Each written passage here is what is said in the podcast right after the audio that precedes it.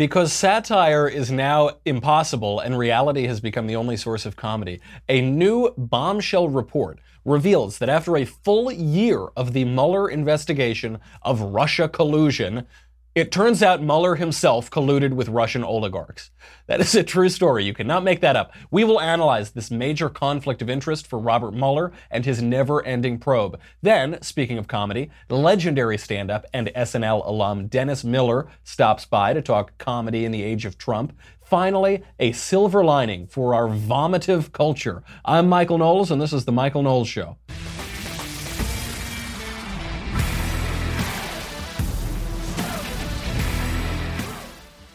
I like that word, vomitive. That's a good, I'm going to start using that one. Uh, we've got a lot to get to today. Before we talk about these things and the single funniest news story of the last ever, I want to tell you about movement watches. I love movement watches. You've heard me talk about them before. I love them. They help me keep the lights on. That's very nice. But more importantly than that, they just make an excellent product. So I'm wearing mine right now. I wear the Revolver.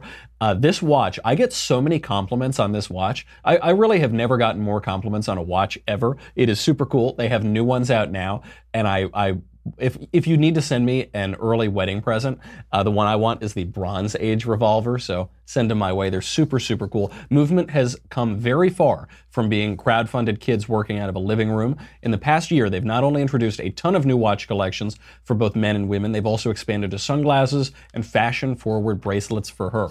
I wear Movement. Sweet little Elisa wears Movement. It is just a really cool company. Uh, they, have grown like crazy. They've now uh, sold almost 2 million watches in over 160 countries. They're revolutionizing fashion on the belief that style shouldn't break the bank. Movement watches start at just $95. If you went into a department store, a watch like this would cost 300, 400, maybe more uh, just $95. So uh, Movement figured out that by selling online, they were able to cut out the middleman and the retail markup, providing the best possible price to you. Classic design, quality construction, styled minimalism. Get 15% off today. Do it free shipping, free returns, and a really good discount on the watch. Go to mvmt.com slash covfefe, C-O-V-F-E-F-E, mvmt.com slash covfefe, C-O-V-F-E-F-E. You've got no consonants in the first part and then consonants in the second part. I know. mvmt.com slash covfefe. See why movement keeps growing. Check out their expanding collection and join the movement. You're not going to believe this one today. This... this news story is so good. And I can't believe this is like the perfect punchline to the entire Robert Mueller Russia collusion investigation. It turns out in 2009, special counsel Robert Mueller, now investigating President Trump for colluding with the Russians, himself colluded with the Russians. What? I know. I'm just as shocked as you are. It is an absurd punchline. uh, I, we'll get through this because I want to get to Dennis as quickly as we can of all of the arguments to take down the Mueller investigation, to stop this anti constitutional, clearly un American uh, power grab here to overturn a presidential election, of all of the arguments to take down this investigation, this one is the best. Here's what happened. See if you can follow this. It kind of seems like a really weird, sad James Bond story, but with but because it's real life government, uh, there's a lot of just inefficiency and poor decisions that happened along the way. So in 2009, Robert Mueller was running the FBI, and the FBI asked Russian oligarch Oleg Deripaska uh, for some help to help them with an operation that they were doing.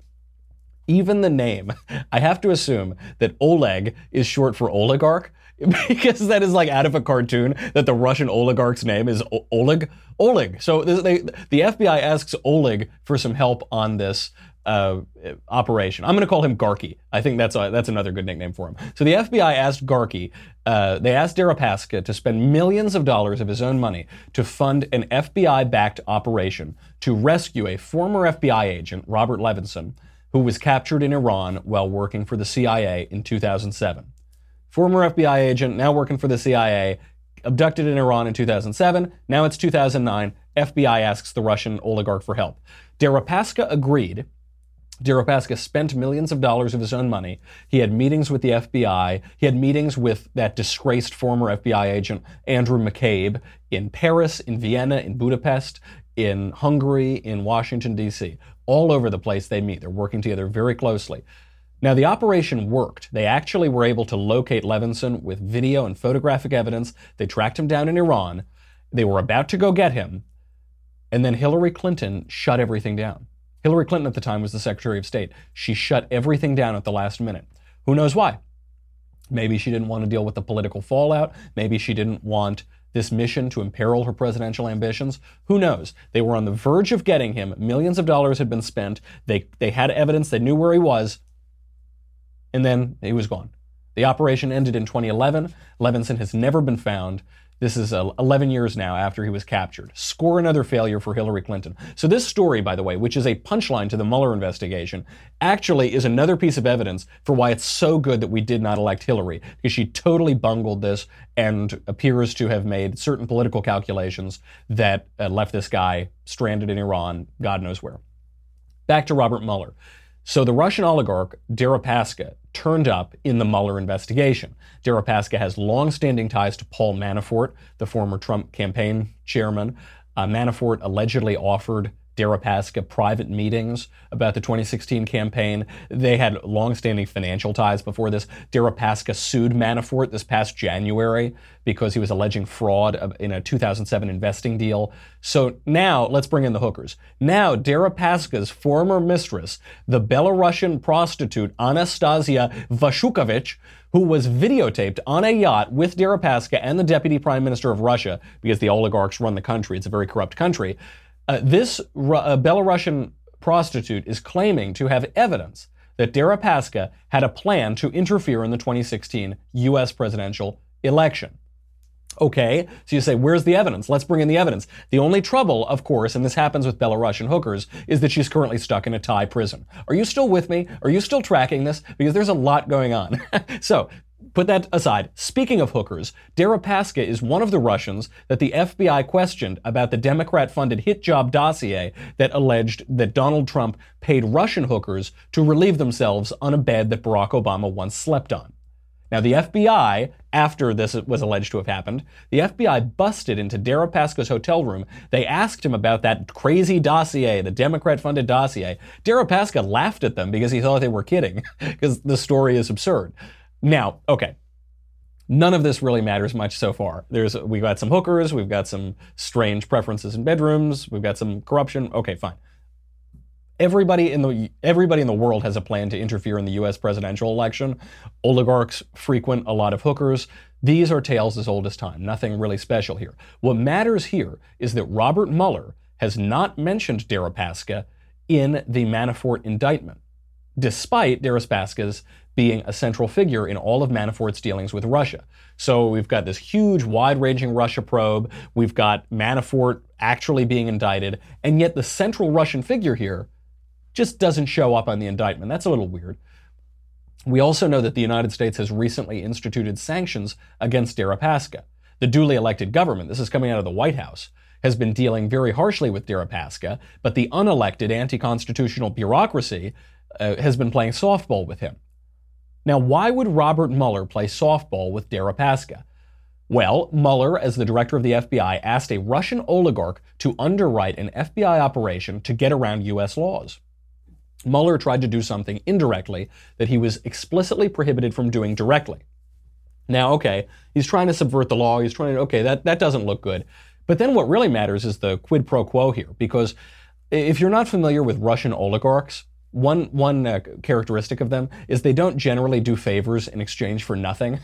they don't do things out of the goodness of their heart. Russian oligarchs are not known for the goodness of their hearts. So so the question is what did Deripaska get or expect in return for his 25 million dollar donation to Mueller's FBI? Maybe, I don't know, does that explain why this particular Russian oligarch didn't turn up on Mueller's indictments? Maybe maybe did Mueller uh, want to avoid the transparency that is required by law? I don't know. Let's ask all of the experts on this of across the political aisle. That's what Harvard law professor Alan Dershowitz is saying. Alan Dershowitz thinks this was a, a, way to avoid transparency because he might have broken the law. Melanie Sloan, who's, who's a former Justice Department lawyer for Bill Clinton, former Clinton administration lawyer, she wonders if the, uh, the first FBI operation was even legal because that first FBI operation, where the FBI asked the Russians to fund this, this operation, looks like it violated the Anti Deficiency Act, which prohibits the government from accepting voluntary services. And the reason it does that makes perfect sense because then there's an, a, an, obligation, there's a debt to be paid off, and it gets really tricky down the line when you start indicting people for Russian collusion, but you don't indict the central Russian oligarch. GW constitutional law professor Jonathan Turley, he thinks exactly the same thing. This is not a right wing conspiracy. This is not all, this is not, you know, Sean Hannity saying this on his show. This is Dershowitz, Sloan, Turley. These are all people who have worked quite publicly for Democrats. But they're very good lawyers, and this is their legal opinion. This is the best ending to all of this, isn't it? Isn't this the best ending to all of this? Because this this Mueller thing has been going on forever. It's been going on, I don't know, since I think the Coolidge administration at this point. But it, it, there was the FBI investigation, then it, the Mueller thing. It's basically the one year anniversary of the Mueller investigation. And now the punchline is Robert Mueller colluded with the Russians. it's just, what credibility does he have? What credibility does this investigation now have? We know that it's uh, uh, probably unconstitutional. It seems to violate the Supreme Court's rulings in, I think the case was Morrison v. Olson, uh, both the, the opinion and the dissent of the court. We know it's far too expansive, but also it seems that the even, the, even in the carrying out of it, they're trying to avoid transparency. They're trying to skirt the law. They're trying to cover up possibly illegal actions that were undertaken by the head of this investigation 10 years ago, nine years ago. Doesn't look like there's a lot of credibility here, but keep looking. I'm sure you'll find that Russian collusion somewhere. You might find it really, really close to home. You might find it, oh, might, might actually be you guys who were doing it. Really, really wild. The Democrat, the Democrats pay, collude with the Russians and pay for this Steele dossier. Then the, the FBI seems to be colluding with the Russians. I think Donald Trump is the only guy in this country who has not colluded with the Russians. Donald Trump may be the last American who didn't collude with the Russians. Unbelievable. Uh, we got to get to Dennis Miller before we do that. I want to tell you about a product that has changed my life. I'm talking about Dynatrap, the Dynatrap indoor fly light. This thing, I, I, am not exaggerating when I say it changed my life. In Southern California, we get a lot of flies and fruit flies. You know, my, my apartment is basically all just empty wine bottles. So you got all these fruit flies around. And you plug this thing in, it caught all of them. It just caught everything. Things that I didn't even know were in the air. It just caught them. This is such a good product. Uh, summertime's officially upon us. The only thing more annoying than well, I don't want to get too political about this, but you just heard my rant. I think you get what you get what I'm alluding to. The only thing more annoying than that is flies, mosquitoes, and other insects invading your home. So we would like to thank the sponsors at Dynatrap, the leading manufacturer of outdoor mosquito and insect traps. Now they've got one with uh, for indoors with the indoor Dynatrap Fly Light. It really works. It works immediately. It is so so good. I'm I'm both a client and a customer. this is like the the only solution I've found to indoor fly problems that actually works. Uh, there is nothing more embarrassing and gross than hanging up those that fly paper. You know, I used to do that in New York, and doesn't look great when you've got company over and you say, "Oh, Jay, just duck all of the bugs that are being ornamented from the ceiling." You know, it doesn't look good. This looks really good, really uh, sleek and fashionable.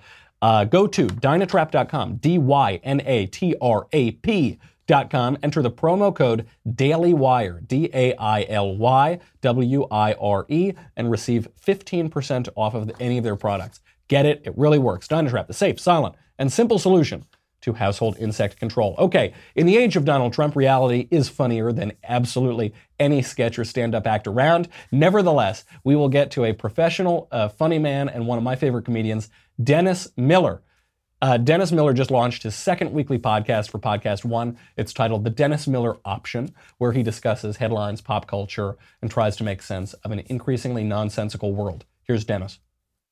Dennis, thank you for being here. Nice to be here, my friend. How's your day? It's going very well. It's going pretty pretty nicely. Uh, now, you have won. Are you? Uh, I don't know about you. I'm having. I guess we'll all have to just bite our lip and soldier on without Iran right now. I know.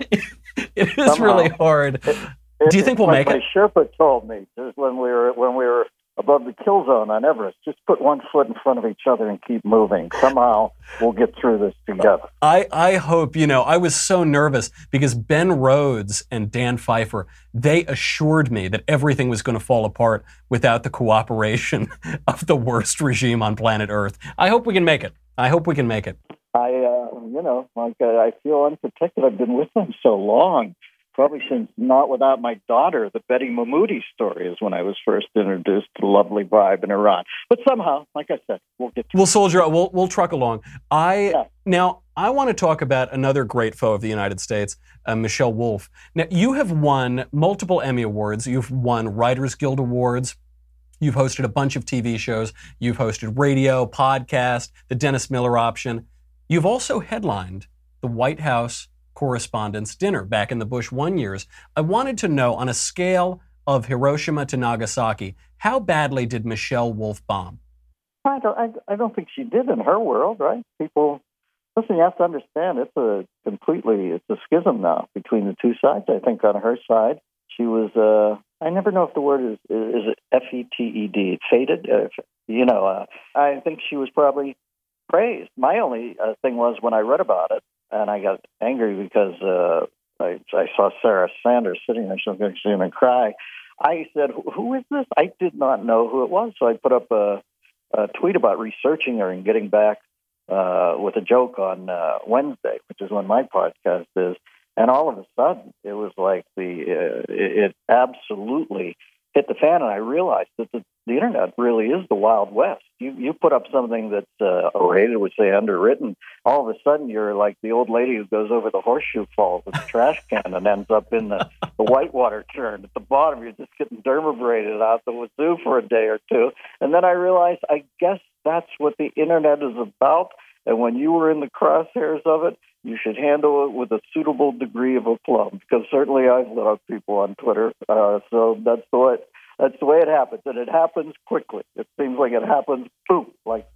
Well, I, I saw that tweet when you sent it out, and I immediately got it. I got the joke. You know, no one knows who this woman is, and you're gonna have to research her, and then you can talk about it on the show. And immediately, everyone pounces on you, and they say, "Ha ha! You don't have a quick wit." Ha ha! You, you know, and I couldn't tell if it was the left being obtuse or if they genuinely just just didn't get it. And this this does bring us to it. I think the defining characteri- uh, characteristic of the Trump era, which is that the left is humorless these days, and conservatives. During the Obama years, conservatives still had a sense of humor, but now the left seems totally totally humorless. Why can't they take a joke right now? Oh, I don't know. I won't. You know, I, I will say this: when Obama, when Obama won, and I watched that speech that first night in Grant Park, and I, I, I think that's the park in Chicago, right? I'm not that much of a Chicago uh, denizen, but then I saw those upturned faces and people with all that hope in that, and I thought this will be good for this country. Honest to God, I remember thinking, I, I hope he does well. I'll give him a few months here to see, but I don't, I don't think well, like I, you were laughing that I put that thing up about. I don't think the left has handled Hillary's loss all that well.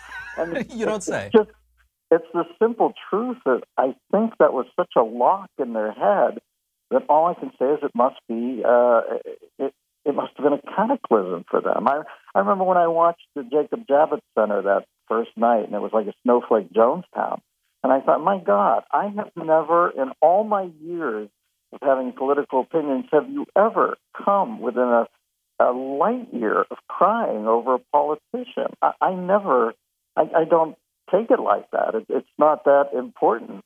Uh, I, you know, I was, uh, you know, Obama's approach to it was not my approach, but he seemed like a genial bloke. Seemed like a good family man. I didn't agree with a lot of it, but I, I never hated him. I never wanted to cry that he became president.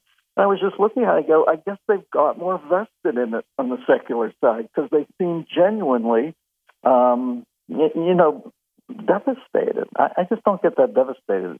So can I speak and say that there's and nobody on the left who's having any fun with it? No, I can't. I see some guys who are having fun with it, but can I say by and large, the uh, the the left was devastated by her loss? Yeah, which is surprising to me because I didn't even think she was the ideal candidate. It's not like Obama lost or something. You can see he has charisma. He's a great speaker, and like I said, he was of the era, and uh, you know, you can understand why that might have devastated. But Hillary, I mean, Jesus, say what you will about Donald Trump, but give him this. I think that his uh, outer voice is indeed an accurate depiction of his inner voice, warts and all. Whereas I don't think Hillary's inner voice and outer voice have ever even had a cup of coffee together. and I, so to see people crying about it, I thought, my God, something something's happened here. It's uh, it's bizarre. Are they humorless about it? I don't know. I think they're starting to get lick their wounds a little more.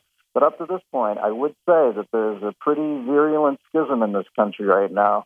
And whenever uh, they, the ones who have just lost, get a shot, they're going to take a shot at you, and that's guess what? That's the way of the world. And it was, I love that phrase, the snowflake Jonestown. that is, when you looked out at that scene, that Brooklyn scene when Hillary lost, I remember John Podesta came out, because she didn't show up. She was throwing desk lamps in her hotel room or something.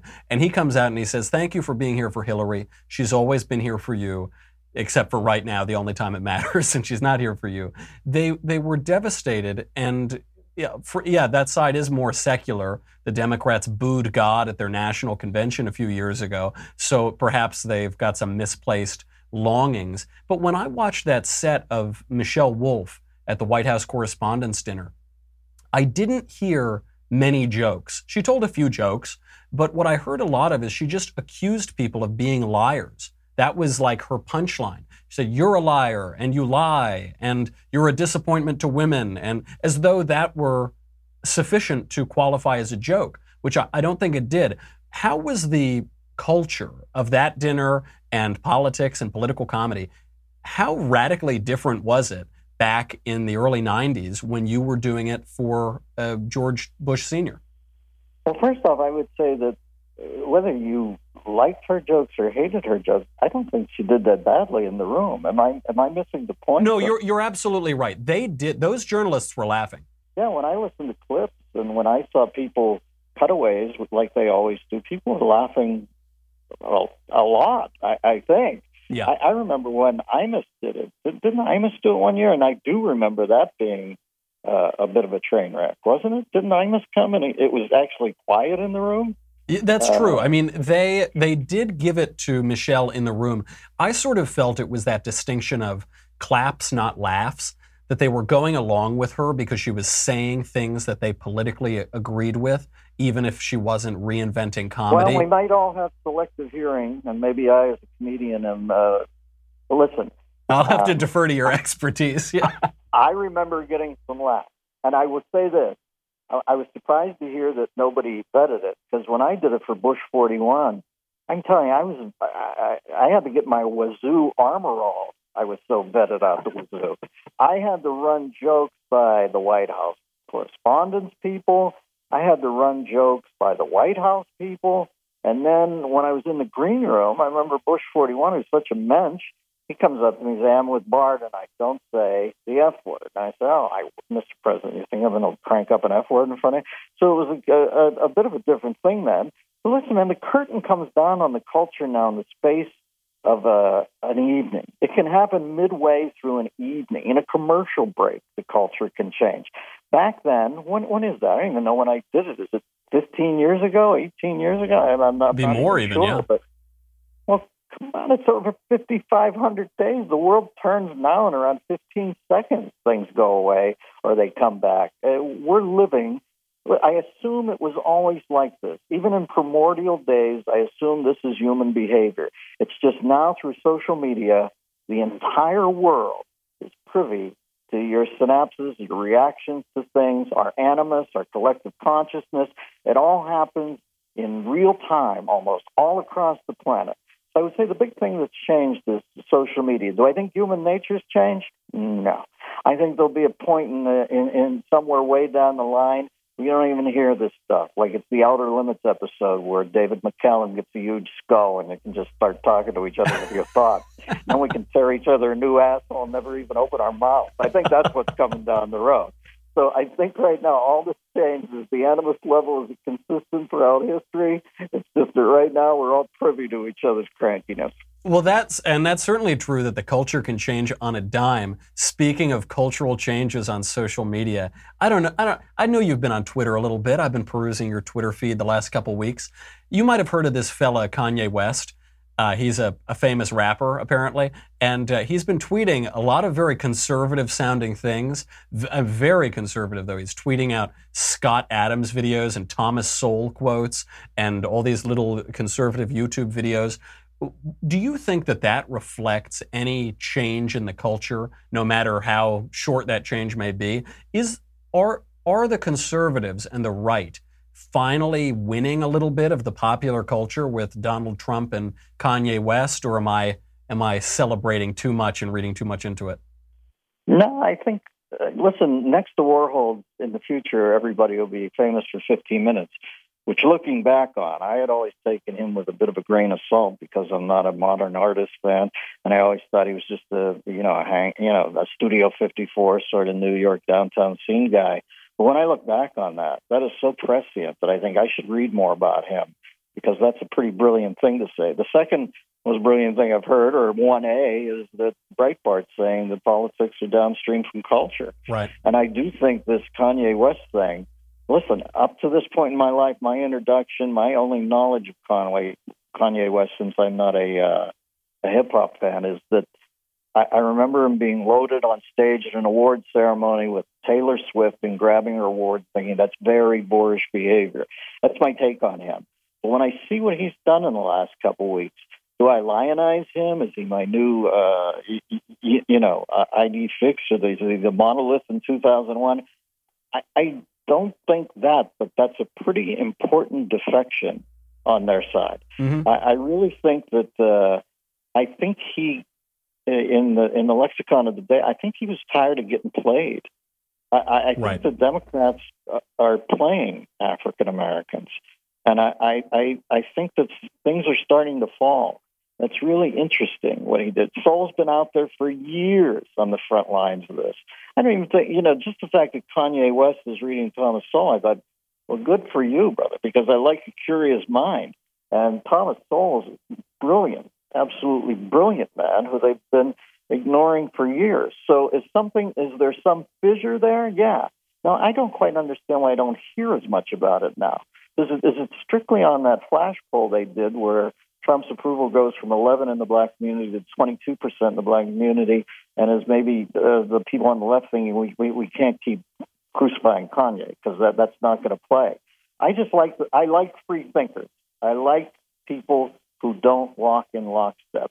And when he stepped out like that, I thought, well, I now have another swing thought on Kanye West. It's not just grabbing the trophy off Taylor Swift. Yeah, I should I, I should learn a little more about this guy because I think what he's done is pretty brave, and I think it's opened up uh, an amazing tributary of dialogue. Remember, Eric Holder always said this country's too afraid to have that conversation. All right, well, where's Eric Holder coming forward in the last week or so and say, well, I guess somebody is not afraid to have a conversation. we found the guy.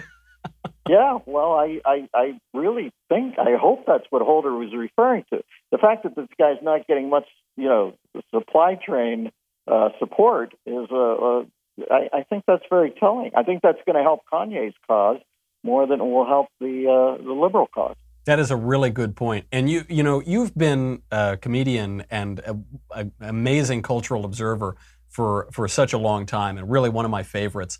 Have on this point that you brought up a little earlier on the boorishness of the culture, or you know the the F word that uh, George Bush Senior he said, "Oh come on, I got my wife here tonight. Don't go blue." Or that sort of thing. Now, it's not just the White House Correspondents' Dinner. It's not just Kanye taking that award from Taylor Swift. You hear it, even those Comedy Central roasts, with few exceptions, are so often just a litany of vulgarities and the most trying to one up one another of the most disgusting thing to say. We use a loose language all the time now. Is there any hope that the culture will rebound in a way that gives us back a little dignity or a little class or using language in a nicer, more elevated way? Or do you think for the time being that might be lost and we've got to navigate these new waters that we're in? I would be funny if I commented on that. I say the F bomb all the time in my act. That's true. I just don't do it on air. Well, except when I'm when the job description is not. But left to my own devices, I find it a good word in my act. Do I am I vulgar in my act? No, I don't think I am. But if I use the uh, the F bomb, yeah, I can't lecture anybody on that. But when I'm in front of a president or when I'm on TV, or when I'm in front of a corporate crowd that doesn't need that Sturm and Drang in their day? Is it very easy for me to not do it? Of course it is. Every time I do a corporate, I say to the guy, I say, who's the guy who signs this check? And then I say to him, do you want it uh, PG? Do you want it uh, PG 13 or do you want it R? And if he says PG, I say, fine, there'll be no swearing in it. If he wants a PG 13, I say, fine, there might be a couple swear words, but uh, I won't use the F bomb. I, I just find it easy to shift that stuff out. And like I said, is there is there a new vulgarianism in the country? I don't think so. I think this is the way it has always been in small clatches, except our small clatch now is the mm. entire world due to social media. Mm. I really think that social media uh, never have lives less lived been more chronicled. The minutia, the innocuia, to invent a word, and not a. a, a I think that might be Elizabeth Warren's Indian, by the way. that is, yeah, good, good use of the uh, native language. We're all privy to that now. This is all the stream of consciousness that for years was either in our own head, in our own living room, or with our own friends at a tavern or a bar, or with a group of like-minded people. Now everybody knows everything about everybody. And what I say is social media has allowed us to all come together as one and probably realize there was never really any good reason for us to all come together as one. that is a devastating but accurate observation. Because it's true when i tweet or i go on facebook i don't i don't feel as though i'm addressing a crowd of thousands. I feel like i have a drink in my hand and i'm spouting off on whatever thing crosses my mind. That that is very true. Might makes you think twice before you tweet. Uh, dennis before i let you go you have this new podcast. It's very very good. The dennis miller option it just launched. How's it going and where can people find it well, listen, I've done two, and the third one's on tomorrow. Dana Carvey's on it. Uh, right. It's you, you, can download these on iTunes, and I'm just learning the lexicon, so I, I will spare you hearing me say we drop on Wednesday, like I'm, uh, you know, uh, Eddie like your Kanye or something, putting out a new a new album from Mozart. we we appear on Wednesdays, and you can go to podcast one. Uh, I was bringing a sports one, but we decided to get rid of it because I found out that sports is the most you're going to get, it seems to me, unless you're a big Dan Patrick or something like that, you're probably going to get 20,000 downloads. People were sending me emails, and I'm not saying they were shoveling them in uh, like coal into a speeding train car, but I was getting emails saying, "Listen, I like residency, but I don't, I don't like sports." So we're putting it into a more generic thing called the Dennis Miller uh, option. We're probably going to do two of those a week. The next one's tomorrow. Like I said, it's an hour with Carvey is absolutely the best guest, he and Marty Short, in the history of any sort of medium. And uh, it's comedy, it's my thoughts on the world, it's my thoughts on politics, it's just sort of stream of consciousness for an hour. I was just looking at it on iTunes, and I don't know much about the ratings, but it seems to be okay on there, and we'll see how it goes. I, I, I think that you pretty much have to fall back into this and say, to say out loud what you're thinking and see who shows up for that. If it's enough, they keep you on. If it isn't, they whack you. That, that's sort of where I'm at with show. well, it's right really, now. really good. I, I listened to the first episode right when it came out. I am. I, I don't want to fangirl too much, you know, but I am a big Dennis Miller fan myself and have been for years. So uh, you, everybody, I highly recommend going out and getting the podcast. Thank you. nice. Yeah, yeah, absolutely. Nice. I'm bl- you can't you can't see me right now, but I'm blushing, even in my swarthy Italian skin. Dennis, very well, good to talk to you, brother. In the in the future, like I said, if we know everybody's thoughts now, in the future there will there will be a blushometer on your iPhone. Yeah, that's right. Yeah, that's something I probably shouldn't tweet. Note to self. Note to Dennis. Thank you so much for being here. Great to talk to you, and I can't. I'm looking forward to the the podcast with Dana. All right. Thank you. Bye bye. Dennis Miller, how cool is that guy? On Saturday, May 19th, Dennis will be performing at the Riverside Theater in Milwaukee. On Saturday, June 23rd, Dennis will be taping his next stand up special at the Bijou Theater in Knoxville, Tennessee. Dennis can also be heard on his other weekly podcast, Red Circle Sports with Dennis Miller with Podcast One and his twice daily syndicated 60 second radio feature, The Miller Minute. I want to get some of those. That guy's got so many podcasts. Okay, I got to say goodbye to Facebook and YouTube. Don't forget, don't forget, the conversation is today. It's coming up. This is it. This is your last chance to subscribe. If you go to dailywire.com right now, you subscribe, you can ask questions during the conversation. That will be coming up real soon, 5:30 Eastern, 2:30 Pacific. Uh, only subscribers can ask the questions. Everybody gets to watch, but only subscribers can ask. Many are called, but few are chosen. We thank everybody who is already a subscriber. You help us keep the lights on. It's very nice of you. If you subscribe, you get me, you get the Andrew Klavan Show, you get the Ben Shapiro Show, you get to ask questions in the conversation, you get to ask questions in the mailbag, which you can go do right now. There it is. Now, we I have been sipping deep the John Kerry vintage for the last week, the Kanye vintage. Uh, Kanye caused all of those to pour in. I'd been, and those were delicious. I don't. I'm saving those now for a special occasion because now I'm on the Bob Mueller in, uh, colluded with the Russians vintage of. Mm. Oh, that's that's a really sophisticated uh, brew, and it is best served cold because after a year of Democrats trying to overturn this presidential election, now it looks like they're the ones who colluded with the Russians. Mmm, serve it cold. Nice chilled leftist tears. Mm-mm-mm. Go to dailywire.com. We'll be right back to talk about our vomitive culture.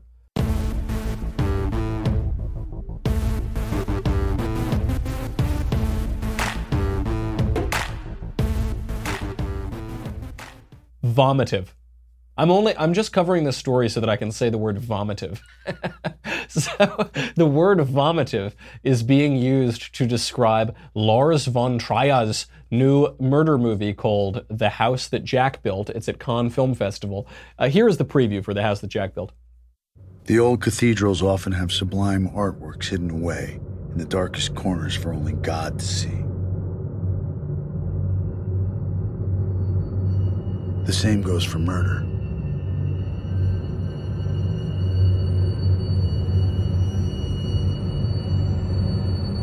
Apparently, that's the only eight second clip of the movie that does not entail dismembering children. So that's all they could use for the trailer. It, this movie just debuted at, at Cannes, and it, it actually prompted the moviegoers almost uniformly to storm out of the theater in disgust. that's true. Uh, just to, to point this out, because sh- it should go without saying, but some people aren't familiar with these festivals, it's not that it caused an audience of your sweet Aunt Ethel to storm out in disgust. It caused the attendees of the Cannes Film Festival to leave in disgust. The Cannes Film Festival attendees are some of the most decadent, debauched people on the face of the earth. They're all these show business types, they're show business elites. Uh, how many times has Harvey Weinstein attended the Cannes Film Festival? One of the attendees this year, Kristen Stewart, took off her shoes on the red carpet and walked in barefoot. They are debased people, they are debauched people, and even they said that this movie is too much. One reviewer said of the film, he said that it is gross, pretentious, vomitive, torturous, and pathetic. That's actually the review that Ben gave of my show, but th- it applies differently to this movie because of how gruesome and bloody it is. Another reviewer uh, called it a vile movie, should not have been made, actors culpable. As if to say the people who just got the script, they just played their parts, they are morally culpable for how filthy and rotten and demonic this movie is. So, what's the movie about? According to Rotten Tomatoes, Lars von Trier, his upcoming drama, quote, follows the highly intelligent Jack, Matt Dillon, over a span of 12 years and introduces the murders that define Jack's development as a serial killer. We experience the story from Jack's point of view. Well, he postulates each murder is an artwork in itself. As the inevitable police intervention is drawing nearer, he takes greater and greater risks in his attempt to create the ultimate artwork of dismembering children. One viewer uh, from Cannes, this is not a reviewer, but one of the people who saw it, tweeted out and said, Seeing children being shot and killed is not art or entertainment. So this, you know, people have been scandalized by artwork for a very long time. This is nothing new, but perhaps this has gone too far. Perhaps, who knows? I haven't seen the movie yet. I've only seen the eight seconds, which still have blood all over them, but apparently they're the safest to air. I think there's a silver lining here, actually, for the culture. You might ask, what is the silver lining to maiming and mutilating children? The silver lining, I think, is that the, the culture has turned a corner. Because you, you can keep going down this path. Obviously, uh, certain material would be shocking even 50 years ago that today would be absurd. You know, Ricky and Lucy on I Love Lucy, they didn't sleep in the same bed. They're a married couple and they slept in separate beds on this show because it would have been too scandalous, too, uh, too out there to show them sleeping in the same bed. They couldn't use the word pregnant. That was a culture back then. Now you just maim and torture all of these children on, on screen, and that, that's pushing a boundary slightly. These things can't go on forever. A grotesque culture will exhaust itself eventually. Jimmy Kimmel actually talked about this yesterday. He said, oh, I think we've had enough of the Trump jokes, of the Trump hate. well, you, have you, Jimmy? You hate Donald Trump, but they've just gotten to the end. What more is there to do? How much further can you go? Kanye West is talking about this. He says, you know, everyone's just hating really hard and hating and hating and mean and mean and hating and hating. I'm going to love people. I'm going to try something different. I'm going to do something that's that's not within the popular culture. Uh, Facebook and Twitter are talking about this even. They're offering a bad solution because their solution is uh, censorship, but they're talking about this problem of just meanness and crassness and vulgarity. People criticize Donald Trump for being a little bit vulgar, but they themselves behave in a much more vulgar way than the president does. Maybe, you know, take a look at the man in the mirror, huh? There, there's so much meanness, there's so much coarseness and vulgarity. Michelle Wolf at that White House Correspondents' Dinner is so gross. It's so, how much further can you go? It, it's like the experience of reading the Marquis de Sade. If you ever read, the Marquis de Sade wrote a book called 120 Days of Sodom, and he's where we get uh, sadism from and sadistic. So the Marquis de Sade was both a pornographer and a philosopher.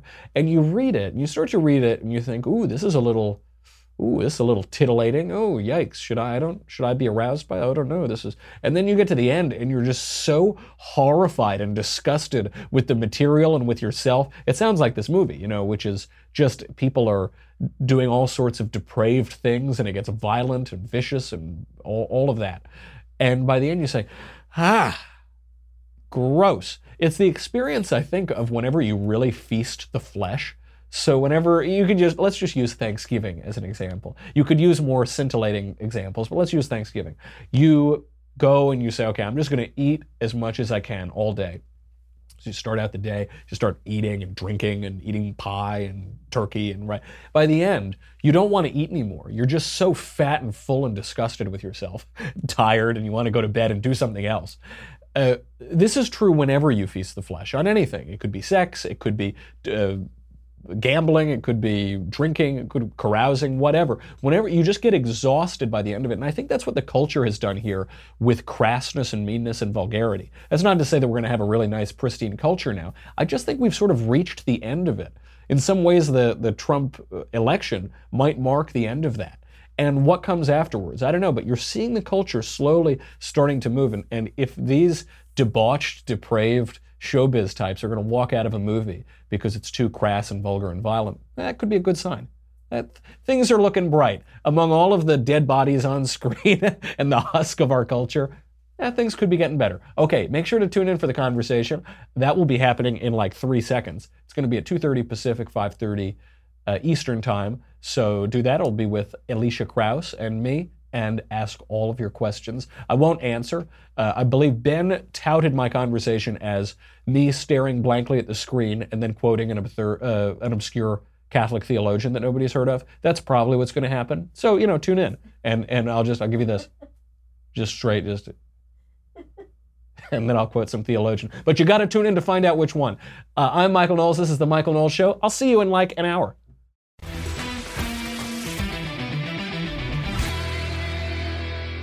The Michael Knowles Show is produced by Senia Villarreal, executive producer Jeremy Boring, senior producer Jonathan Hay, our supervising producer Mathis Glover, and our technical producer is Austin Stevens.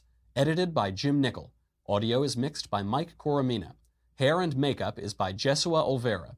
The Michael Knowles Show is a Daily Wire forward publishing production. Copyright Forward Publishing 2018.